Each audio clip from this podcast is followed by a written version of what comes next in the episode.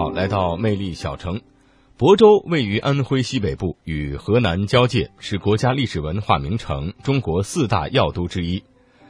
一代圣君商成汤、道教祖师老子、庄子、神医华佗、曹操、花木兰等名人故里。嗯，那么亳州古迹荟萃，人才辈出，旅游资源也相当的丰富，有着国家级保护文物花戏楼，以及曹操地下运兵道、曹氏家族墓群，还有省级文物保护八角台，呃，以及华祖庵等等啊。那么今天的魅力小城呢，我们就从曹操说起吧。对，穿越时空隧道来探秘曹操运兵道。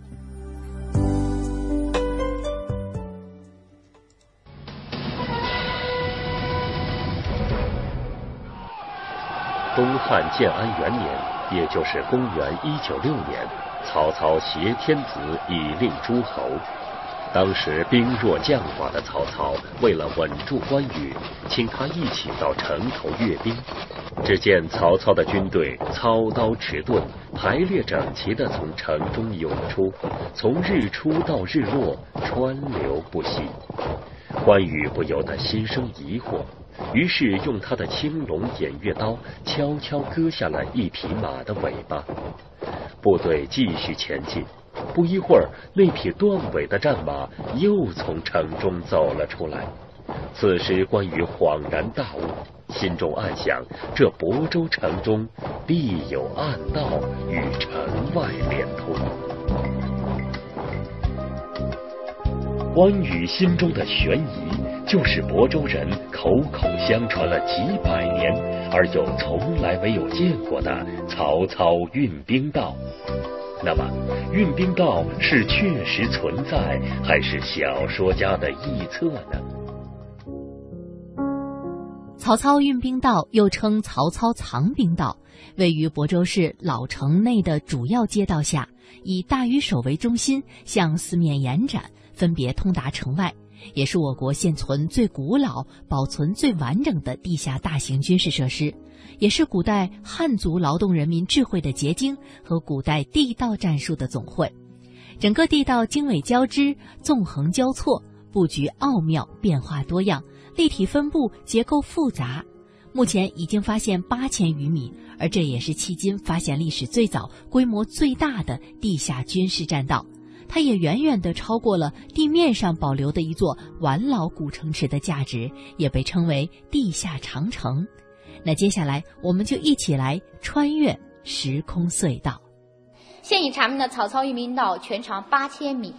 主要呀是分布在亳州的老城区下，并且可以通往四个城门之外。现在对外开放的长度呢约为七百米，它也是迄今为止发现最早、规模最大的一条地下军事栈道。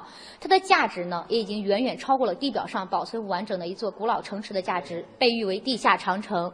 运兵道也于二零零一年的六月份被列为第五批全国重点文物保护单位。我们这边有请。那也就是说，亳州老城的地下都是通的了。可以这样理解，但是还没有完全开发出来。现在呢，咱们来到这幅展厅啊，主要是以图片的形式向各位介绍了渔民道的道内设施以及道型结构图。在一九七三年对渔民道进行考古发掘时，出土的文物有剑簇、衔枚、弩机、弹丸等等，现珍藏于亳州博物馆。我们来看一下这枚啊，长得像筷子一样的衔枚，它有什么样的军事作用呢？在行军的过程中呀，曹操是让自己的士兵口中衔着煤，如果发现谁的煤掉了呢，则说明他半途说话了，会受到非常严明的军纪处罚。我们由此可见啊，曹操治兵也是非常的严明，而且非常有办法的。运兵道内有障碍墙、绊脚板、陷阱等陷敌设施，还有猫耳洞、掩体、传话孔、灯龛、通气孔等附属的设施，也深深地体现了曹操的谋略。在《三国志》当中记载，曹操多次运用地道战取得胜利，比如官渡之战，少社营中始如雨下，曹操起土山地道；又如攻邺城为土山地道，可见地道战在曹操指挥的多次战役当中所起到的重要作用。那么，在曹操运兵道的这个古地道当中啊，一共有四种结构。第一种是土木结构，也就是土道。木顶，这也是地道当中最早期修筑的。第二种是砖土结构，也就是土道砖砌券顶。第三种呢是砖木结构，也就是砖到木顶。那这种结构呢，往往是与砖土结构互相交织的，砖土木三者并存，并没有规律。而第四种啊是混砖结构，也就是全部用砖来砌筑。这种结构在现存的古地道当中是最为常见的。走在地道内，你要弯着腰、低着头，还要忍受着四周的昏暗和狭小。即便是现在的地道已经为了方便参观铺设了照明设施，但是在里边依然会有一种想要挣脱的感觉。我们可以感受到，在下道以后，哈，现在呢，我们所走的是非常狭窄的一个道型，它是地道内第一种道型，叫做单行道，道宽是在七十至八十公分之间，高度是在一米七至一米八之间，仅仅只能容纳一列士兵单向行驶。我们走到这里以后，可以感觉到这个空间呀是忽然宽敞了不少了。这里是全长八千米渔民道的中心地段，也是当时的一个指挥中心。现在各位距离地表面最深约为七米，在头顶正上方是亳州的制高点大于手。可以想象一下了，一千八百多年前的曹操呢，可能就是站在这里部署兵力、出奇制胜的。那么接下来呢，咱们来看一下是面前。第二种道型上下双层道，它也是我们地道内最精华的部分，被誉为原始立交桥。那么您可以看一下，在这两层之间啊，是仅有三至五层砖券相连，但是历经千年呢，依旧如此坚固，主要是利用了力学的拱形原理。由此可见，古人非通一般的智慧。如果各位你有兴趣的话呢，也可以从上道体验一番。上去以后呀，从左手边转个弯，大概二十秒就可以下来，是非常短的一段距离。那么接下来呢，咱们前方就穿越这座上。下双层道，运兵道的结构复杂，布局奥妙。在这当中有单行道、平行双道、上下两层道、立体交叉道四种形式，并且呢还有猫耳洞以及障碍圈、障碍墙、陷阱、半推板等等多种军事设施。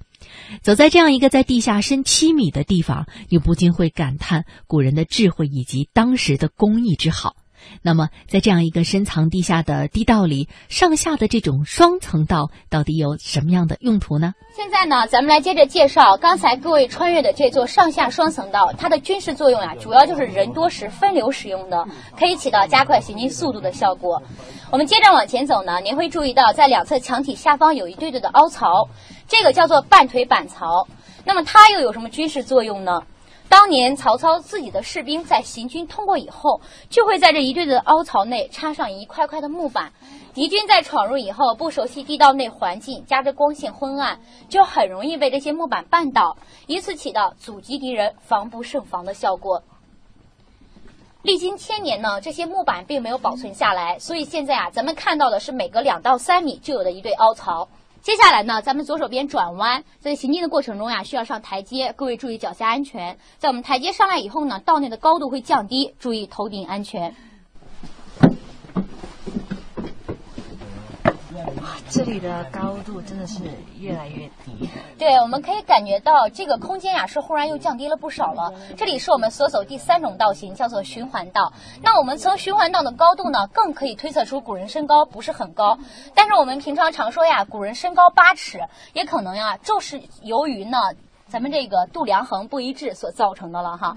那么我们走到这里，看到是一处猫耳洞，它其实呢就是一个掩体，可以起到哨卡的作用。自己人在此相遇，可以躲在里面用来避让。如果在这里遇到了敌军，就可以躲在里边进行截击了，达到一夫当关，万夫莫开的效果。接下来呢，各位，我们需要左手边转弯，在您行进的过程中啊，就会通过另外一处军事设施，叫做障碍墙。这种墙体它的特点呢是越往中间走越窄，所以大家可以稍微注意侧着身子通过。看来我快要减肥了，我真是快要通不过了，这里。你本来就很瘦哈。咱们在障碍墙穿出来以后，还会注意到在右手边还有一处猫耳洞。那么这处障碍墙它又有什么作用呢？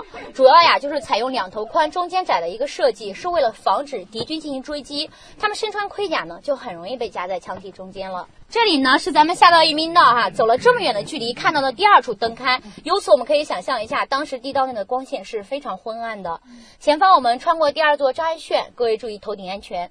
我们走到这儿，看到是第四种道型并行双道，它是通往刚才各位所在的指挥中心的位置的。